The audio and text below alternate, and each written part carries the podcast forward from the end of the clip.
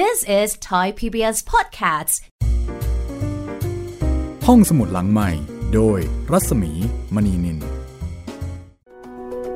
ได้เวลาเปิดทำการของห้องสมุดหลังใหม่อีกครั้งนะคะ ต้อนรับคุณผู้ฟังทุกท่านเข้าใช้บริการค่ะ สวัสดีพี่หมีครับผม สวัสดีคุณจิตรินนะคะ วันนี้ค่ะมาถึงตอนที่ 11 ของเทพนิยายแอนเดเซนจากการจัดพิมพ์ของสำนักพิมพ์ฟรีฟอร์มนะคะ คุณสมพรวานาโดเป็นผู้แปลค่ะ 21 เรื่องนะคะ เราก็เล่ากันไปหลายเรื่องแล้วนะคะ นับไม่ถ้วนเลย เรื่องเล็กเรื่องน้อยเรื่องใหญ่เรื่องยาว แล้ววันนี้ค่ะ เป็นเรื่องเด่นเรื่องดังของแอนเดอร์เซนกับผมเด็กหญิงขายไม้ขีดไฟครับโอ้เรื่องนี้นี่เป็นเรื่องที่สะเทือนใจมาก แล้วก็เป็นเรื่องที่สร้างชื่อเสียงให้กับแอนเดอร์เซนดังมากนะคะ เรื่องนี้ ครับผม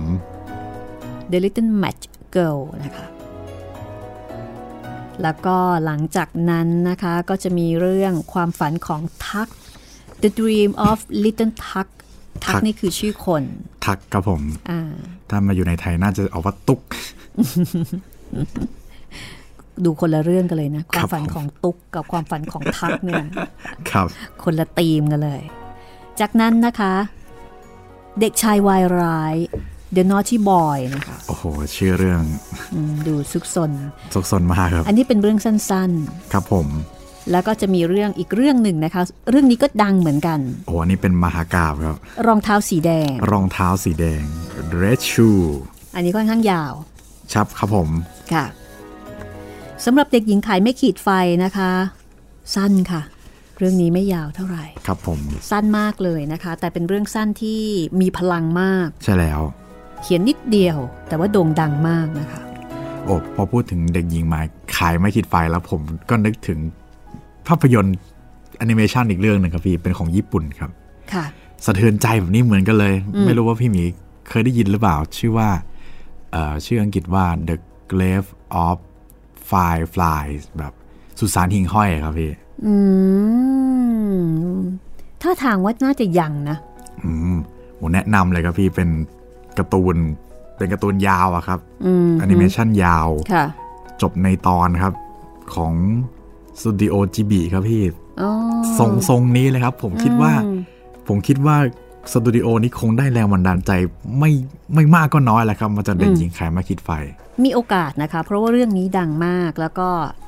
ประมาณ 200 กว่าปีแล้วครับสำหรับแอนเดอร์เซนนะคะ แล้วก็ตอนเด็กๆเนี่ย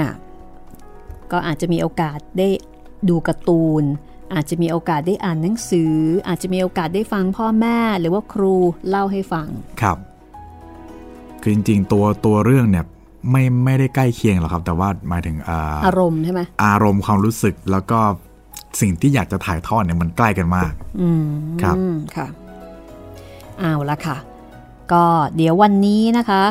ก็จะได้ฟังเรื่องจริง ๆ ของเด็กหญิงขายไม่ขีดไฟ แล้วก็วันนี้ถ้ามีเวลาเราจะเปิดเพลงปิดท้ายอีกสักหนึ่งเพลงค่ะ ครับผมเอ่อกับเพลงที่คุณน้าแนะนำมานะคะ กับเพลงที่ชื่อว่าลากูนลากูนใช่ไหมครับ อืม Sleepy Lagoon Sleepy Lagoon อ่าครับผม ค่ะ เดี๋ยวถ้ามีเวลานะคะสำหรับคุณผู้ฟังที่ฟังทางเว็บไซต์ของไทย PBS ฟังออกอากาศตอน9นาฬิกาถึง 10นาฬิกาก็จะได้ฟังเพลง ครับผม แล้วก็คนที่เข้าไปฟังในเว็บไซต์ก็จะได้ฟังเพลง แต่ถ้าเกิดว่าฟังทางพอดแคสต์อันนี้มีปัญหาเรื่องลิขสิทธิ์นะคะ ครับผม ฟังได้เฉพาะเรื่องราวค่ะ ฟังได้เฉพาะนิทาน ตอนนี้คุณพร้อมที่จะไปพบกับเด็กหญิงขายไม่ขีดไฟหรือยังคะเอ่อ คุณผู้ชม คุณผู้ฟังไม่ทราบเหมือนกันครับ แต่ผมพร้อมแล้วครับผม ถ้าอย่างนั้นเราไปเจอเจอกับเธอกันเลยค่ะ The Little Match Girl เด็กหญิง ขายไม่ขีดไฟ งานของ Hans Christian Andersen คุณสมพรวานาโดแปลนะคะ แล้วก็สำนักพิมพ์ Freeform จัดพิมพ์ค่ะ「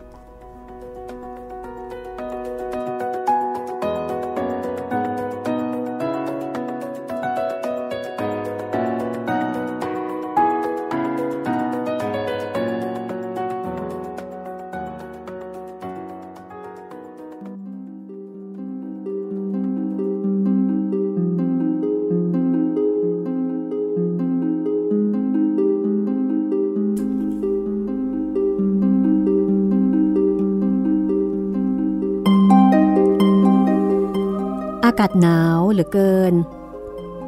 หิมะก็กำลังตก จวนจะมืดแล้ว นี่เป็นช่วงเย็นวันสุดท้ายของปี ท่ามกลางความหนาวเย็นและความมืด เด็กหญิงเล็กๆ น่าสงสารคนหนึ่ง เดินไปตามถนน เธอไม่ได้สวมหมวก เท้าก็เปลือยเปล่า ตอนออกจากบ้าน ธอสวมรองเท้าแตะมา แต่มันก็ไร้ประโยชน์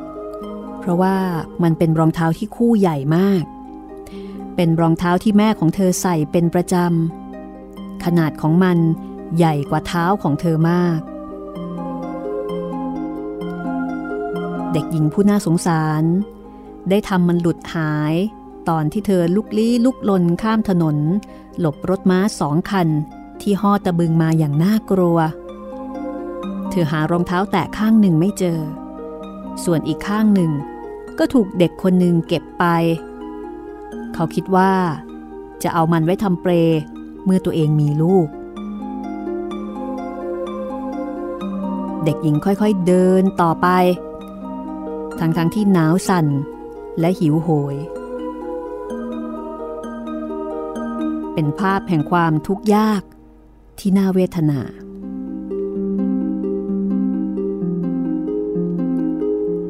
ในขณะที่เธอเดินไป เกร็ดหิมะร่วงปกคลุมผมยาวเป็นลอนสลวยรอบต้นคอเธอ แต่เธอก็ไม่ได้ใส่ใจ แสงเทียนส่องสว่างมาจากหน้าต่างทุกบาน พร้อมกับกลิ่นห่านอบที่หอมยั่วน้ำลาย นี่เป็นวันฉลองสิ้นปี ใช่เลย เธอคิดถึงเทศกาลพิเศษส่งท้ายปีเก่านั้น เด็กหญิงผู้น่าสงสาร สุดตัวลงนั่งคุดคู้ ตรงมุมบ้านสองหลัง ซึ่งตั้งชิดเหลื่อมกัน เธอดึงเท้าเข้าซุกเอาไว้ใกล้ตัว แต่ก็ยังไม่วายหนาวขึ้นเรื่อยๆ หนูน้อยไม่กล้ากลับบ้าน เพราะว่าเธอยังขายไม่ขีดไฟไม่ได้เลย เธอไม่มีเงินไปให้ทางบ้านแม้แต่เก๊เดียว ถ้าเธอกลับบ้าน เธอจะต้องถูกพ่อตีแน่ ๆ บ้านของเธอ ก็หนาวพอๆกับที่นี่ มีแต่หลังคาพอคุ้มหัว ลมพัดหวีดวิว แทรกเข้ามาได้ แม้ว่าจะเอาฟางและเศษผ้า อุดรอยแยกขนาดใหญ่แล้วก็ตาม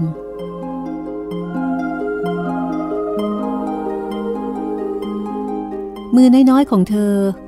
ตอนนี้หนาวจนแทบจะเป็นเหน็บ เธอคิดในใจว่าถ้าได้จุดไม่ขีดไฟสักก้าน ก็คงจะอุ่นสบายขึ้น หากเธอจะใจกล้า หยิบไม่ขีดออกมาสักก้าน แล้วขีดกับกำแพง ก็คงพอจะช่วยให้นิ้วมืออุ่นขึ้นได้บ้างแล้วหนูน้อยก็หยิบไม่ขีดไฟออกมาก้านหนึ่ง มีเสียงดังฟู่ เสียงไม่ขีดติดไฟลุกเป็นเปลวอุ่นๆ เหมือนเทียนไข หนูน้อยเอามืออังไว้ แสงของมันวิเศษมาก หนูน้อยรู้สึกเหมือนกำลังนั่งอยู่หน้าเตาผิงเหล็ก มีที่วางเท้า และด้านบนตกแต่งเป็นลวดลายด้วยทองเหลือง เปลวไฟลุกดีเหลือเกิน มันอบอุ่นสบายดีมากๆ หนูน้อยเหยียดเท้าออกไป อังให้พออุ่น แต่แล้วเปลวไฟก็ดับ เต่าก็หายไปด้วย ตอนนี้ เหลือแต่ก้านไม่ขีดมอดไฟอยู่ในมือของเธอ แล้วเธอก็ขีดไม่ขีดอีกก้านกับกำแพง มันลุกจ้า จุดที่แสงกระทบกับกำแพง กลายเป็นบริเวณโปร่งใส เหมือนผ้าคลุมหน้าบางๆ เธอมองเข้าไป เห็นด้านในห้อง มีโต๊ะปูผ้าขาวเหมือนหิมะ มีเครื่องกระเบื้องอย่างดีแสนงดงาม ห่านอบยัดไส้แอปเปิลและลูกพรามแห้ง ว่างเสิร์ฟควันขึ้นฉุย ที่น่าตะลึงยิ่งกว่านั้นก็คือ ห่านตัวนั้น กระโดดลงมาจากจาน เดินยักย้ายไปบนพื้นห้อง ทั้งๆทที่ยังมีมีดกับซ่อมปักอยู่บนหน้าอก พอมันเดินมาถึงหนูน้อย ไม่ขีดไฟก็ดับ ทุกอย่างหายไป เหลือแต่กำแพงหนาที่ทั้งชื้น ทั้งเย็น เด็กหญิงจุดไม่ขีดไฟอีกการ คราวนี้ เธอนั่งอยู่ใต้ต้นคริสต์มาสสุดอลังการ มันใหญ่กว่า และประดับประดาสุดยอดกว่าต้นที่เธอเคยเห็น ผ่านประตูกระจกของบ้านพ่อค้าผู้มั่งคั่ง เธอเห็นเทียนหลายพันเล่ม จุดสว่างบนกิ่งก้านสีเขียว เห็นรูปภาพสวยๆ ที่เธอเคยเห็นตามหน้าต่างตู้โชว์สินค้า ก้มมองลงมาที่เธอ พอเด็กหญิงเอื้อมมือออกไป ไม่ขีดก็ดับ ดวงไฟบนต้นคริสต์มาสลอยสูงขึ้นไป สูงขึ้นไปทุกที เด็กหญิงเห็นมันเหมือนดวงดาวในสวรรค์ ดาวดวงหนึ่ง ตกพร้อมกับแสงไฟลุกจ้าเป็นทางยาว ใครคนหนึ่งคงเพิ่งจะตายไป เด็กหญิงนึกในใจ นึกถึงคุณยายผู้ชรา ซึ่งเป็นคนคนเดียวที่รักเธอ และได้ตายจากไปแล้ว คุณยายเคยบอกเธอว่า เวลาที่ดาวดวงหนึ่งตก แปลว่าวิญญาณดวงหนึ่งได้ขึ้นไปหาพระเจ้า เด็กหญิงจุดไม่ขีดกับกำแพงอีกก้านหนึ่ง คราวนี้ เธอเห็นคุณยายปรากฏขึ้นท่ามกลางแสงสว่างที่ห้อมล้อม ด้วยรัศมีเจิดจ้า อ่อนโยนและเต็มไปด้วยความรัก คุณยายคะพาหนูไปด้วยนะคะ พอไม่ขีดไฟดับ คุณยายก็หายไป แบบเดียวกับเตาผิงที่อบอุ่น แบบเดียวกับห่านอบหน้าอร่อย กับต้นคริสต์มาสสุดอลังการนั่น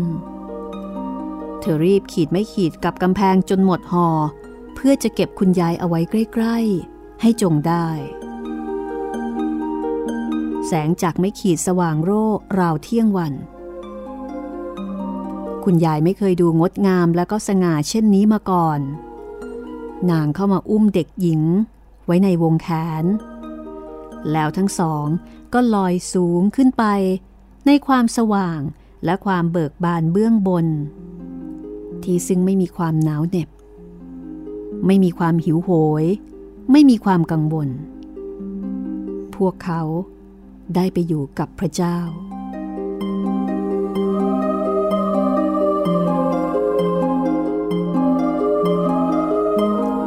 รุงอรุณอันหนาวเหน็บของวันต่อมา เด็กหญิงผู้น่าสงสาร นั่งพิงกำแพง อยู่ตรงมุมตึก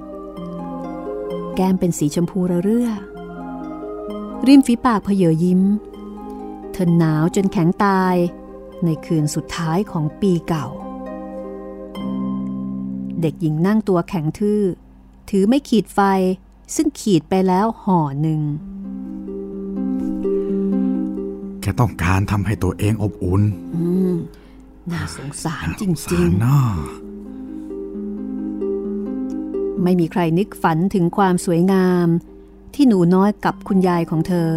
ได้เข้าสู่ความชื่นบาน แห่งปีใหม่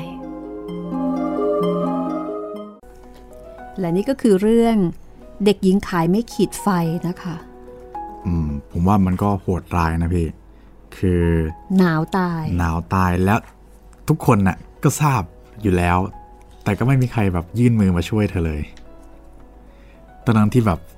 เออ คุณสามารถจะอบอ้อมอารีหรือยื่นหยิบยื่นความช่วยเหลือไปได้เงี้ยอืมแต่ก็ไม่มีใครช่วยเลย เธอก็ตายไป แต่ดูเหมือนว่าตายไปด้วยความสุขและก็ความอบอุ่นครับกับความฝันหรือว่ากับอะไรก็ตาม กับไม่ขีดไฟนะคะครับ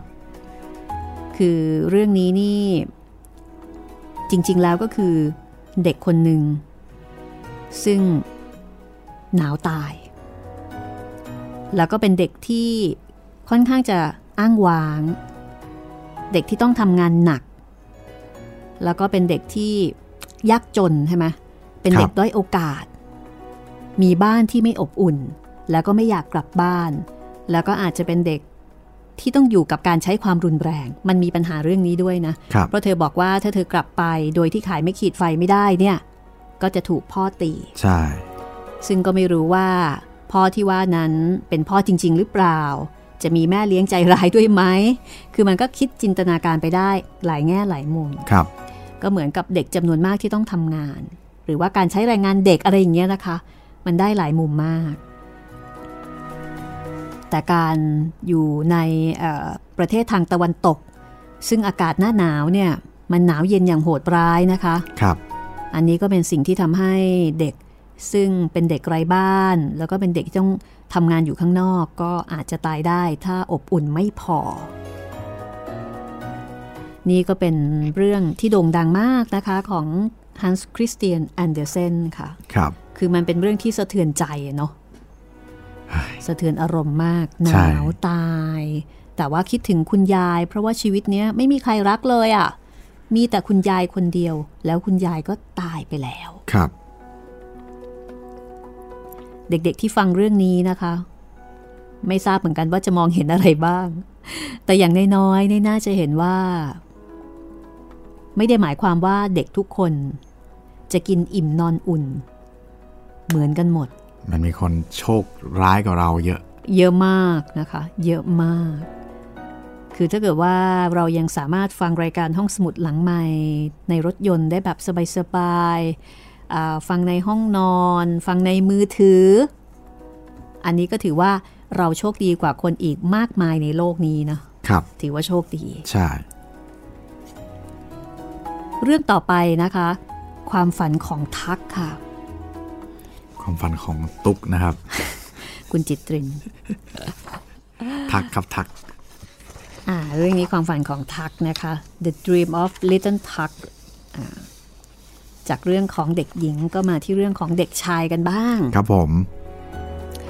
เอาละเด็กชายทัก ไม่ใช่เด็กชายตุ๊กนะครับผมตุ๊กน่าจะผู้หญิงนะครับ ถ้าพร้อมแล้วไปพบกับเด็กชายทักกันเลย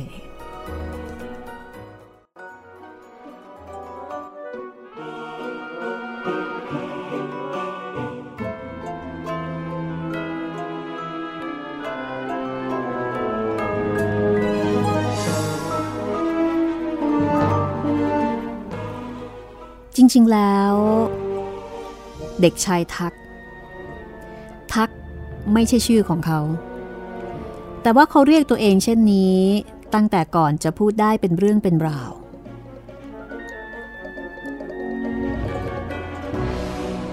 เด็กชายทักมีหน้าที่ดูแลน้องสาว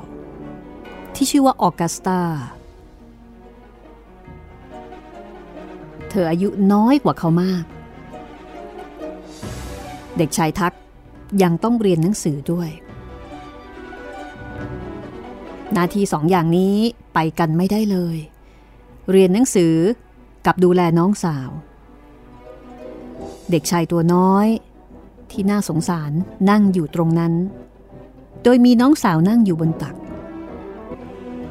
ด้วยหน้าที่ดูแลน้องสาวเขาร้องเพลงทุกเพลงที่รู้จักให้น้องฟัง บางช่วงก็เหลือบตาไปดูหนังสือภูมิศาสตร์ที่กลางอยู่ข้างหน้าบ้าง ภายในพรุ่งนี้เช้า เขาจะต้องท่องจำชื่อเมืองต่างๆ ในประเทศซีแลนด์ได้ขึ้นใจ และต้องรู้จักเมืองเหล่านั้นให้ได้มากที่สุด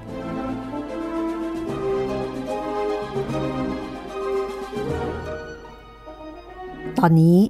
แม่กลับมาถึงบ้านแล้ว แม่ออกไปธุระข้างนอกมา พอมาถึง แม่ก็อุ้มหนูน้อยออกัสตาด้วยแขนข้างหนึ่ง ทักรีบถลาไปที่หน้าต่าง แล้วก็ตั้งหน้าตั้งตาอ่านหนังสือจนตาแทบถลน แสงสว่างเริ่มมืดลงทุกทีทุกที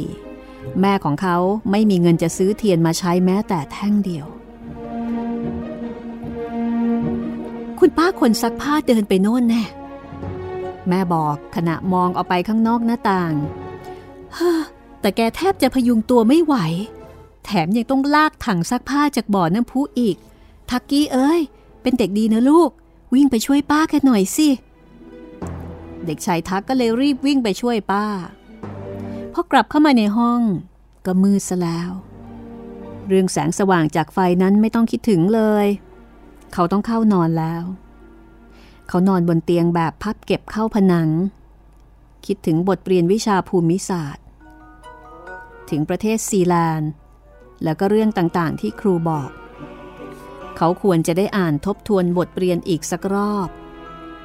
แต่ก็ทำไม่ได้ จึงต้องวางหนังสือภูมิศาสตร์ไว้ใต้หมอน เขาได้ยินมาว่า นี่เป็นวิธีจดจำเรียนรู้ได้ดี แต่จะหวังพึ่งวิธีนี้ทั้งหมดก็ไม่ได้ เขาได้แต่นอนคิด แล้วก็คิด และจู่ๆเขาก็รู้สึกว่า มีคนมาจูบที่ตาและปาก เขาหลับ แต่ก็ไม่ได้หลับจริง ๆ ดูเหมือนหญิงซักผ้า มองมาที่เขาด้วยดวงตาอ่อนโยน แล้วก็บอกว่า ถ้าพรุ่งนี้เจ้าจำบทเรียนไม่ได้ มันจะบาปหนักเลยทีเดียว เพราะฉะนั้นข้าจะช่วยเจ้า พระเจ้าผู้เปรียบด้วยความรัก จะทำแบบนี้เสมอ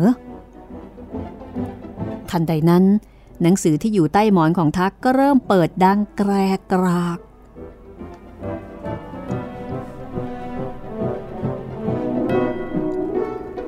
มีเสียงแม่ไก่ร้องกุ๊กกุ๊กกุ๊กกุ๊ก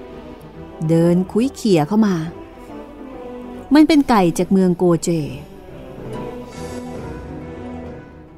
กุ๊กกุ๊กกุ๊กกุ๊กกุ๊กกุ๊กกุ๊ก เสียงแม่ไก่เดินคุยเขี่ยเข้ามา มันเป็นไก่จากเมืองโกเจกุ๊กกุ๊กกุ๊กกุ๊กกุ๊กฉันเป็นไก่จากเมืองโกเจกุ๊กกุ๊กกุ๊กกุ๊ก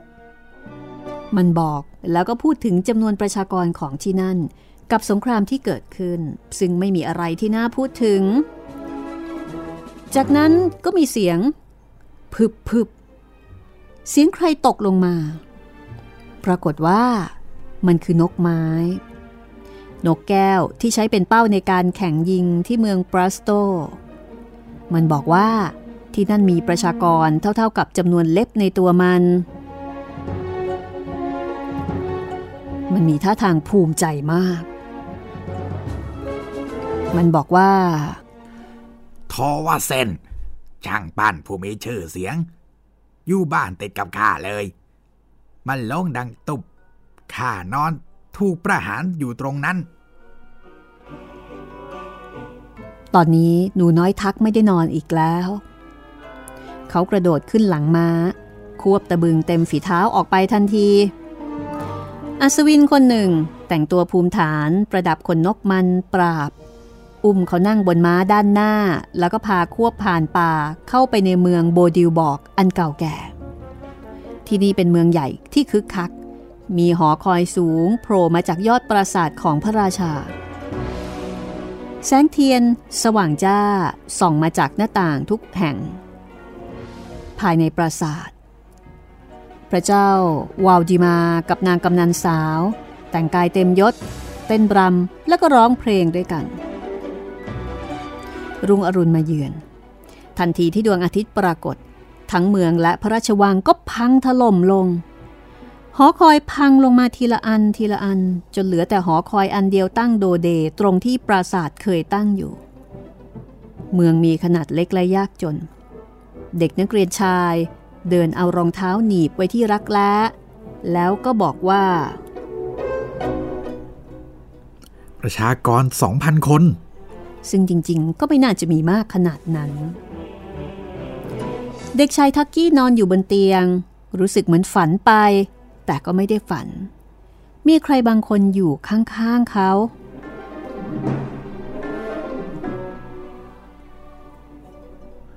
ทักกี้น้อย ทักกี้น้อย เสียงใครเรียกอยู่ใกล้ๆ เป็นกะลาสีเรือนนั่นเอง เขาตัวเล็กมาก เล็ก ราวกับนักเรียนในเรือ แต่ก็ไม่ใช่นักเรียนในเรือ มีสิ่งควรจดจำหลายอย่างในเมืองคอซอ เมืองที่กำลังมีความสำคัญมากขึ้นทุกที เมืองที่มีชีวิตชีวา ซึ่งมีเรือกลไฟและก็รถม้าโดยสาร แต่ก่อนคนบอกว่าเมืองแบบเนี้ยน่าเกลียด แต่ตอนนี้ไม่จริงแล้ว ขอสอบอกว่า ฉันทอดตัวอยู่บนทะเล ฉันมีถนนสายหลากหลายสาย มีสวน เป็นบ้านเกิดของกวีคนหนึ่ง ซึ่งมีปฏิภาณและสนุกสนาน ซึ่งกวีส่วนใหญ่ไม่ไม่เป็นแบบนี้ ครั้งหนึ่ง ฉันเกือบจะสร้างเรือที่แล่นไปทั่วโลก แต่ก็ไม่ได้ทำแม้ว่าน่าจะทำได้ นี่ฉันมีกลิ่นหอมด้วย เพราะว่าตรงหน้าประตูเมืองมีกุหลาบที่สวยที่สุดเบ่งบานอยู่ หนูน้อยทักมองดูรอบๆ สิ่งที่ปรากฏอยู่ตรงหน้าคือสีแดงและสีเขียว แต่พอความสับสนเรื่องสีผ่านพ้นไป ก็ปรากฏมีเนินป่าอยู่ติดกับทะเล สูงขึ้นไปมีโบสถ์เก่าแก่สวยงามตั้งอยู่ พร้อมกับหอคอยยอดแหลมสองหอคอย ทางด้านเนินเขามีน้ำพุพ่นน้ำเป็นลำใหญ่ตกกระทบไม่ขาดสาย ข้างๆน้ำพุ มีกษัตริย์ชรา สวมมงกุฎทองไว้บนศีรษะสีขาวนั่งอยู่ เขาคือกษัตริย์โฮอา แห่งเมืองโรสกิล บนเนินที่นำไปสู่โบสถ์เก่าแห่งนั้นเต็มไปด้วยกษัตริย์ และพระราชินีแห่งเดนมาร์กเดินจูงแขนกัน ทุกพระองค์สวมมงกุฎทองคำเสียงดนตรีบรรเลงกับเสียงน้ำพุพ่นน้ำหนูน้อยทักได้เห็นและได้ยินทุกอย่าง อย่าลืมควบคุมอาหารนะ พระเจ้าโฮอาตรัส ทุกอย่างหายไปในทันทีอีกครั้ง มันหายไปไหน เขารู้สึกเหมือนว่าทันทีที่พลิกหน้าหนังสือ ทุกอย่างก็เปลี่ยนไป ตอนนี้มีหญิงชาวนาแก่ๆคนหนึ่งซึ่งมาจากเมืองเล็กๆ เงียบสงบชื่อว่าโซโร ที่นั่นมีตลาดซึ่งยาขึ้นเขียวขจี หญิงชรามีผ้ากันเปื้อนเก่าๆสีตุ่นๆทำจากผ้าลินินคลุมหัวและหลัง ผ้าผืนนั้นเปียกราวกับโดนฝน ใช่แล้ว มันโดนฝนมานั่นเอง นางพูด แล้วนางก็พูดถึงสิ่งสวยๆ งามๆ จากละครชวนหัวของโฮเบิร์ก แล้วก็เรื่องเกี่ยวกับพระเจ้าวาลดิมากับอับซาลอน ทันทีนั้นนางก็ก้มตัวลง ศีรษะของนางเริ่มงกงกเงินเงินก่อนจะกระโดดนางมองดูโดยรอบ แล้วก็ส่งเสียง โอ้โอ้โอ้ยเปียกเปียกที่โซบี มีแต่ความสงบนิ่ง เหมือนความตายอันน่าอภิรมอ๊อบอ๊อบอ๊อบแล้วนางก็กลายเป็นกบ จากนั้นก็กลายเป็นหญิงแก่อีก เราต้องแต่งตัว ตามดินฟ้าอากาศ เปียกเปียกเมืองของข้าดูเหมือนขวด เราเข้าไปทางคอขวด แล้วก็ต้องออกทางคอขวดอีก เมื่อก่อนข้ามีปลาที่ดีที่สุด ตอนนี้ข้ามีเด็กผู้หญิง ผู้ชาย แก้มแดงใสอยู่ที่ก้นขวด พวกเขาสั่งสมปัญญา ภาษาฮีบรู ภาษากรีกอ้ออ้อย หล่อนพูดเหมือนกบ เรากับเราใส่รองเท้าบูทเดินย่ำไปบนบึงหนอง เสียงของนางเป็นน้ำเสียงเดียว เหมือนกันตลอดจนหน่าเบื่อทำเอาหนูน้อยทักหลับปุ๋ย ซึ่งไม่เป็นโทษต่อเขาแต่อย่างใด เขายังฝันเห็นออกัสตาน้องสาวตัวน้อย ผู้มีตาสีฟ้าและผมอยากสวย แต่จู่ๆ ธอก็กลายเป็นเด็กหญิงตัวสูงหน้าตาสวย แถมยังบินได้โดยไม่มีปีก เธอบินไปเหนือประเทศซีแลนด์ ผ่านป่าเขียวและทะเลสาบสีฟ้า ได้ยินเสียงไก่ขันไหมทักกี้ เอ็กอีเอ็กเอกพวกไก่พากันบินไปจากเมืองจอกี้ เธอจะมีฟาร์มใหญ่มากๆ เธอจะไม่หิวโหยหรือกระหาย เธอจะเข้ากับโลกได้ดี เธอจะร่ำรวยและเป็นชายที่มีความสุข บ้านของเธอจะยกตัวสูงขึ้น เหมือนหอคอยของพระเจ้าวาลดิมา และได้รับการตกแต่งประดับประดา ด้วยรูปปั้นหินอ่อนต่างๆ เหมือนที่ปราสโต เธอเข้าใจที่ฉันพูดไหม ชื่อของเธอจะขจรขจายไปทั่วโลก เหมือนกับเรือที่ได้แล่นจากคอซอและในโรสกิล อย่าลืมดูแลเรื่องอาหารด้วย พระเจ้าโฮอากำชับ แล้วเธอจะพูดจาดีและฉลาด หนูน้อยทักกี้ เมื่อถึงตอนลงไปนอนในหลุมในท้ายที่สุด เธอก็จะหลับอย่างเงียบสงบ เหมือนที่ผมนอนในเมืองโซโรนี้ ทักกี้พูดพร้อมกับตื่นขึ้น มันเป็นวันที่อากาศสดใส ตอนนี้เขาจำความฝันไม่ได้แล้วแต่มันก็ไม่จำเป็นเพราะไม่มีใคร ล่วงรู้ว่าอนาคตจะเป็นอย่างไร เขากระโดดออกจากเตียงแล้วอ่านหนังสือ แล้วเขาก็จำบทเรียนได้ทั้งหมดในทันที หญิงซักผ้าโผล่มาที่หน้าประตู พยักหน้าให้เขาอย่างเป็นมิตรแล้วก็บอกว่า ขอบใจ ขอบใจมาก เด็กดีของฉัน ขอบใจที่ช่วยเหลือนะ ขอให้พระเจ้าผู้เปี่ยมด้วยความรักทำให้ฝันอันบันเจิดของเจ้าเป็นจริง เด็กชายทักกี้ ไม่รู้แม้แต่น้อยว่าตนฝันเรื่องอะไร แต่พระเจ้าผู้มีความรักทรงรู้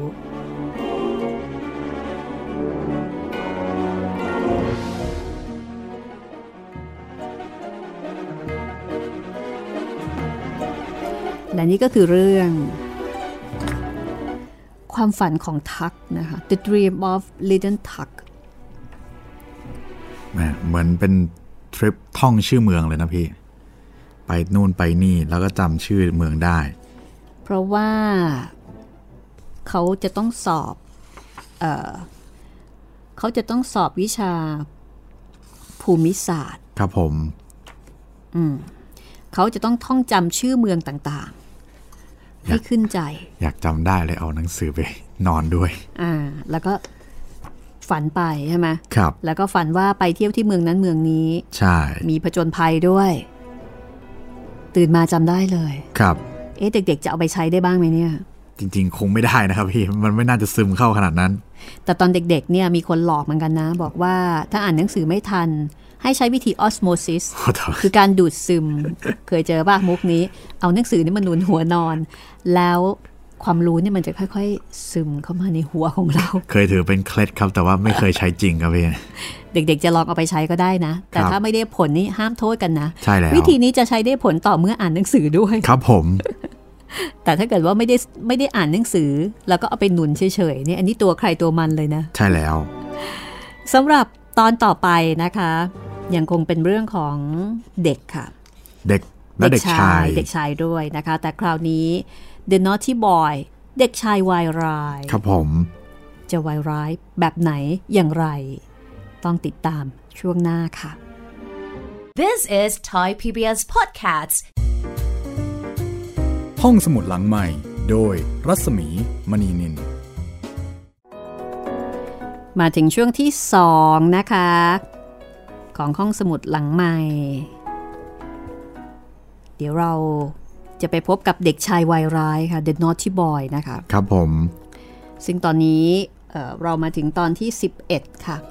ของเทพนิยายแอนเดอร์เซนจากการจัดพิมพ์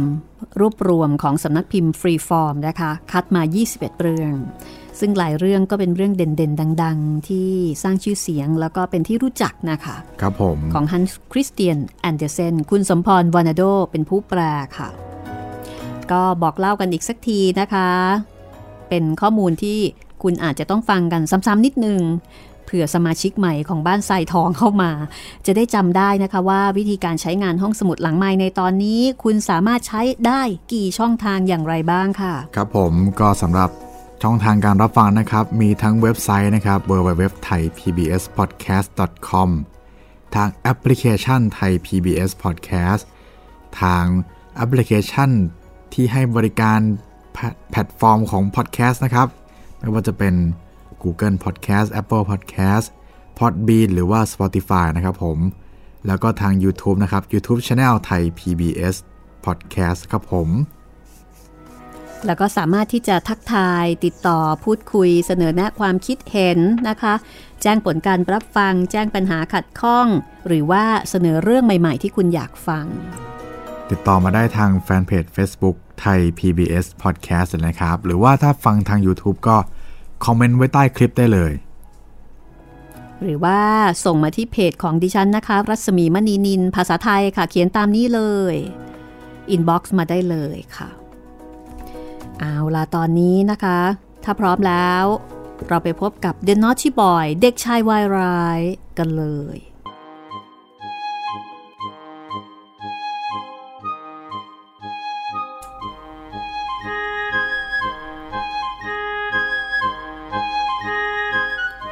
รั้งหนึ่งนานมาแล้ว มีกวีสูงวัยเปี่ยมเมตตาคนหนึ่ง เย็นวันหนึ่ง ขณะที่เขานั่งอยู่ในห้อง เกิดพายุรุนแรงอยู่นอกบ้าน ตอนนั้นฝนเทลงมาไม่ขาดสาย แต่กวีชราผู้นั้นก็ยังนั่งอุ่นสบายอยู่ข้างๆเตาผิงที่ไฟลุกโชดช่วง พร้อมกับเสียงน้ำแอปเปิล เป็นแอปเปิลอบ ที่น้ำของมันเนี่ยหยดดังชาชา ผู้ที่ไม่มีหลังคาคุ้มหัวเนี่ย จะต้องเปียกโชกไปทั้งตัว กวีชรากล่าว ขอผมเข้าไปหน่อยเถิดขอผมเข้าไปหน่อยครับ ผมหนาว ผมเปียกปอนไปทั้งตัวแล้ว รับผมด้วย เด็กคนหนึ่งกำลังยืนร้องไห้อยู่ที่ประตู พร้อมกับเคาะให้เปิด ขณะเดียวกัน ฝนก็กำลังเทลงมา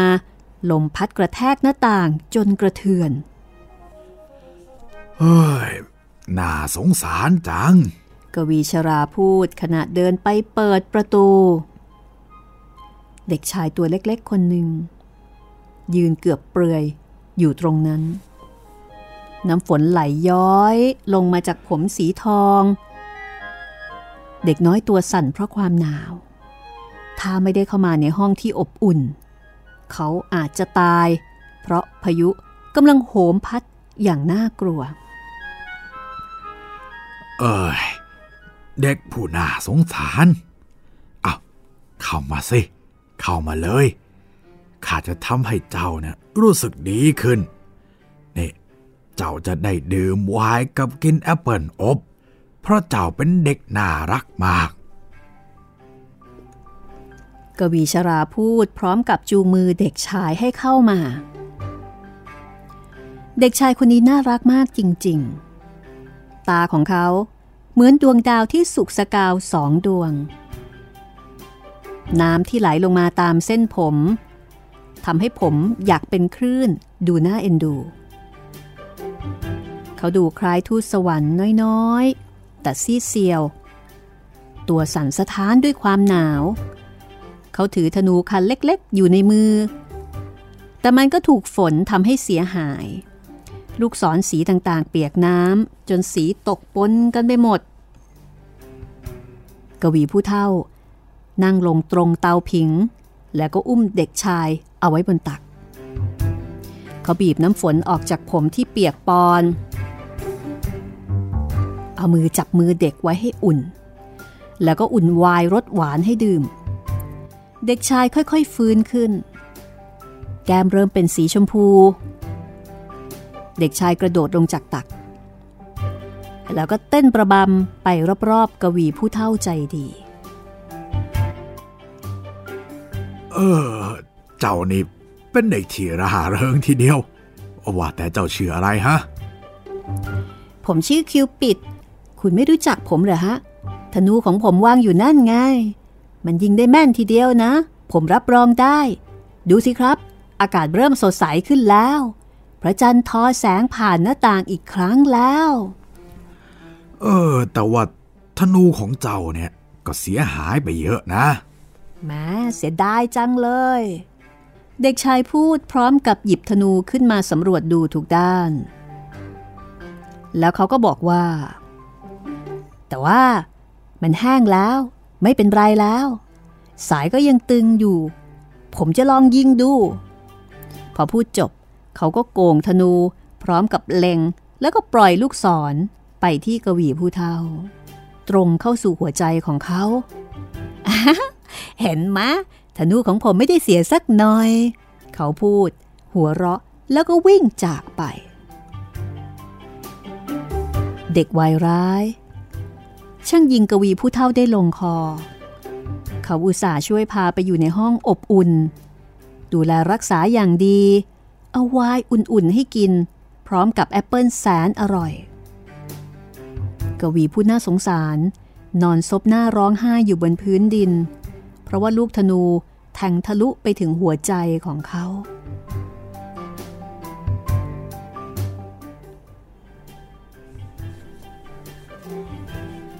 แหม คิวปิดน้อยนี่ช่างร้ายสิจริง ระวังคิวปิดเกเรคนนี้ให้ดี เขาชอบปั่นหัวคนเล่น เขาเจ้าเล่ห์เหลือเกิน เมื่อนักศึกษามหาวิทยาลัยออกจากห้องบรรยาย คิวปิด จะใส่เสื้อคลุมสีดำวิ่งไปข้างๆพวกเขาหนีบหนังสือไปด้วยเล่มหนึ่งพวกเขาแทบไม่มีทางรู้ว่าเป็นคิวปิด พวกเขาจะเดินคู่ไปกับเขา เหมือนเป็นนักศึกษาด้วยกัน และโดยไม่ทันรู้ตัว ก็จะถูกเขาปล่อยธนูเข้าสวงอก เวลาที่เด็กสาวๆกลับจากการตรวจตราของนักบวชหรือเวลาที่พวกเธอไปโบสถ์เพื่อเข้าพิธีรับศีล คิวปิดก็จะแอบอยู่ข้างหลังพวกเขา ถูกแล้ว เขาจะคอยตามผู้คนไปตลอดเวลา ที่โรงละคร คิวปิดจะนั่งอยู่บนโคมไฟระยะ แล้วลุกเป็นเปลวไฟสว่างจ้า จนคนคิดว่าเป็นไฟจริง ๆ แต่ต่อมาไม่นาน พวกเขาจึงรู้ว่าไม่ใช่ เขาจะป้วนเปี้ยนอยู่ในสวนของพระราชวัง หรือไม่ก็อยู่บนป้อมเชิงเทิน ครั้งหนึ่ง เขายังเคยยิงหัวใจพ่อกับแม่ของเธอ ลองถามท่านดูสิ แล้วท่านจะเล่าให้ฟัง โอ้คิวปิดนี่ช่างเป็นเด็กวายร้ายจริง ๆ คุณต้องไม่ไปยุ่งกับเขา เขาคอยไล่ตามผู้คนอยู่ร่ำไป ลองนึกดูเถอะ เขาเคยยิงธนูใส่คุณย่าของคุณ มันนานมาแล้ว เป็นอดีตไปแล้ว แต่ท่านจะไม่มีวันลืมมัน เจ้าคิวปิดก็คือกามเทพตัวร้าย ตอนนี้คุณรู้จักเขาแล้ว คุณรู้แล้วว่าเขาประพฤติตัวแย่อย่างไร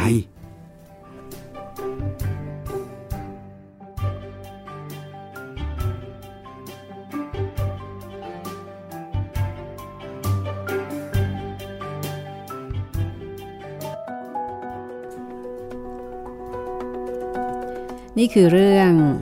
The Naughty Boy นะคะ เด็กชายวายร้าย ซึ่งก็หมายถึงคิวปิด หรือว่ากามเทพนั่นเอง ครับผม ฟังแล้วมองเห็นประเด็นอะไรบ้างคะรู้สึกยังไงบ้างกับการฟังเรื่องนี้ คิดว่าน่าจะเล่าเรื่องคิวปิด หรือไม่ก็ หรือไม่ก็เล่าเรื่องตัวเองไหมพี่โทษคิวปิดครับ คืออ่านแล้วเนี่ยได้อารมณ์ประมาณว่าแอนเดอร์เซนในขณะที่อายุเยอะ ๆนะคะ ครับ เป็นกวีผู้เท่าเนี่ยครับ เขาอาจจะไปหลงรักใครสักคนหนึ่ง แล้วก็คงไม่สมหวัง ก็เลยโทษคิวปิด แล้วก็น่าจะโทษคิวปิด แล้วก็อารมณ์นี้เนี่ยน่าจะเป็นอารมณ์ที่อมตอนนี้อาจจะยังอาจจะยังไม่ได้ผิดหวัง แต่น่าจะกำลังอยู่ในอารมณ์รัก ครับ อารมณ์ที่แบบอ้อฉันโดนคิวปิด แผลงซ้อนทำให้เกิดความรักอีกแล้ว อันนี้เดานะ คืออารมณ์ประมาณนั้นเลย ถึงได้พูดถึงคิวปิดแล้วก็กวีผู้เท่า เพราะสุดท้ายคิวปิด ก็ยิงกวีผู้เท่า ความรักสามารถเกิดขึ้นได้กับคนทุกวัยใช่ไหมคะ ใช่ครับผมอ่าและเมื่อมันเกิดขึ้น หาเหตุผลไม่ได้ ไม่รู้จะโทษใคร โทษไอ้เจ้าคิวปิดนี่แหละลูกธนูแทงทะลุไปถึงหัวใจของกวีผู้เท่า โอ้โห เสร็จแน่ๆ เพราะฉะนั้นแอนเดอร์เซนก็เลยเตือนตอนท้ายใช่ไหมครับผม ตอนท้ายที่เหมือนกับเป็นงานสื่อสารกับคนอ่านว่าคิวปิดน้อยเนี่ย ร้ายจริง ๆ เราต้องระวังคิวปิดเกเรคนนี้ให้ดีนะ เขาชอบปั่นหัวคนเล่นและเขาก็เจ้าเล่ห์ด้วย เขาก็ชอบยิงธนูออกมา แล้วก็ทำให้เราเนี่ยหลงรักคนนู้นคนนี้คนนั้นโดยที่บางที เราก็อาจจะหาเหตุผลไม่ได้ ว่าทำไมเราจะต้องไปรักคนนั้นทำไมเราจะต้องไปรักคนนี้ แล้วเราก็ไม่สามารถที่จะเป็นตัวของตัวเองแล้วก็ควบคุมตัวเองไม่ได้ครับ เพราะฉะนั้นโทษคิวปิด ของไทยเนี่ยของไทยเราโทษใครนะ อันนี้ของฝรั่ง ฝรั่งนี่ถือว่าคิวปิดเป็นเทพ ของไทยคงโทษ พระพรหมพระอินทร์มั้งพี่ พรหมลิขิตครับ พระอินทร์เกี่ยวเหรอ ไม่ไม่รู้เหมือนกันครับ ของเราก็อาจจะบอกว่ากรรมเก่า เป็นพรหมลิขิตครับเป็นบุพเพสันนิวาสนะคะ แต่ว่าของฝรั่งก็จะมีนอ t ที่บอยนี่แหละค่ะ เด็กชายตัวน้อยแสนสนนะคะ ที่ชอบโกงธนู แล้วก็ยิงให้คนนั้นมารักกับคนนี้คนนี้ไม่ให้รักกับคนนั้น แล้วก็เป็นเทพที่มีความเป็นเด็ก ซุกซน เป็นเทพน่ารัก แล้วก็เป็นเทพร้ายกาจด้วย กวีผู้เฒ่าผู้นี้ไม่รู้เหมือนกันนะว่าจะใช่แอนเดอร์เซนหรือเปล่า แต่เคยอ่านประวัติของเขาแอนเดอร์เซนก็เป็นคนที่ไม่สมหวังในความรักนะคะ ครับผม มีความรักหลายครั้งเหมือนอย่างที่เราเคยคุยกัน แล้วก็ถูกมองด้วยว่าเป็นเอ่อคนที่ได้ทั้งสองเพศ ครับผม คือหมายถึงว่ามีความรักทั้งกับผู้หญิง แล้วก็เคยมีความรักหรือว่ามีกุ๊กกิ๊กกุ๊กกิ๊กเนี่ยกับผู้ชายด้วยกันด้วย แต่ข้อหลังนี้ก็อันนี้ก็ไม่แน่ใจเหมือนกันนะคะ แต่ว่ามีการกล่าวถึง แต่ที่แน่ ๆก็คือว่าแอนเดอร์เซนซึ่งเป็นกวี ก็เป็นคนที่มีอารมณ์อ่อนไหว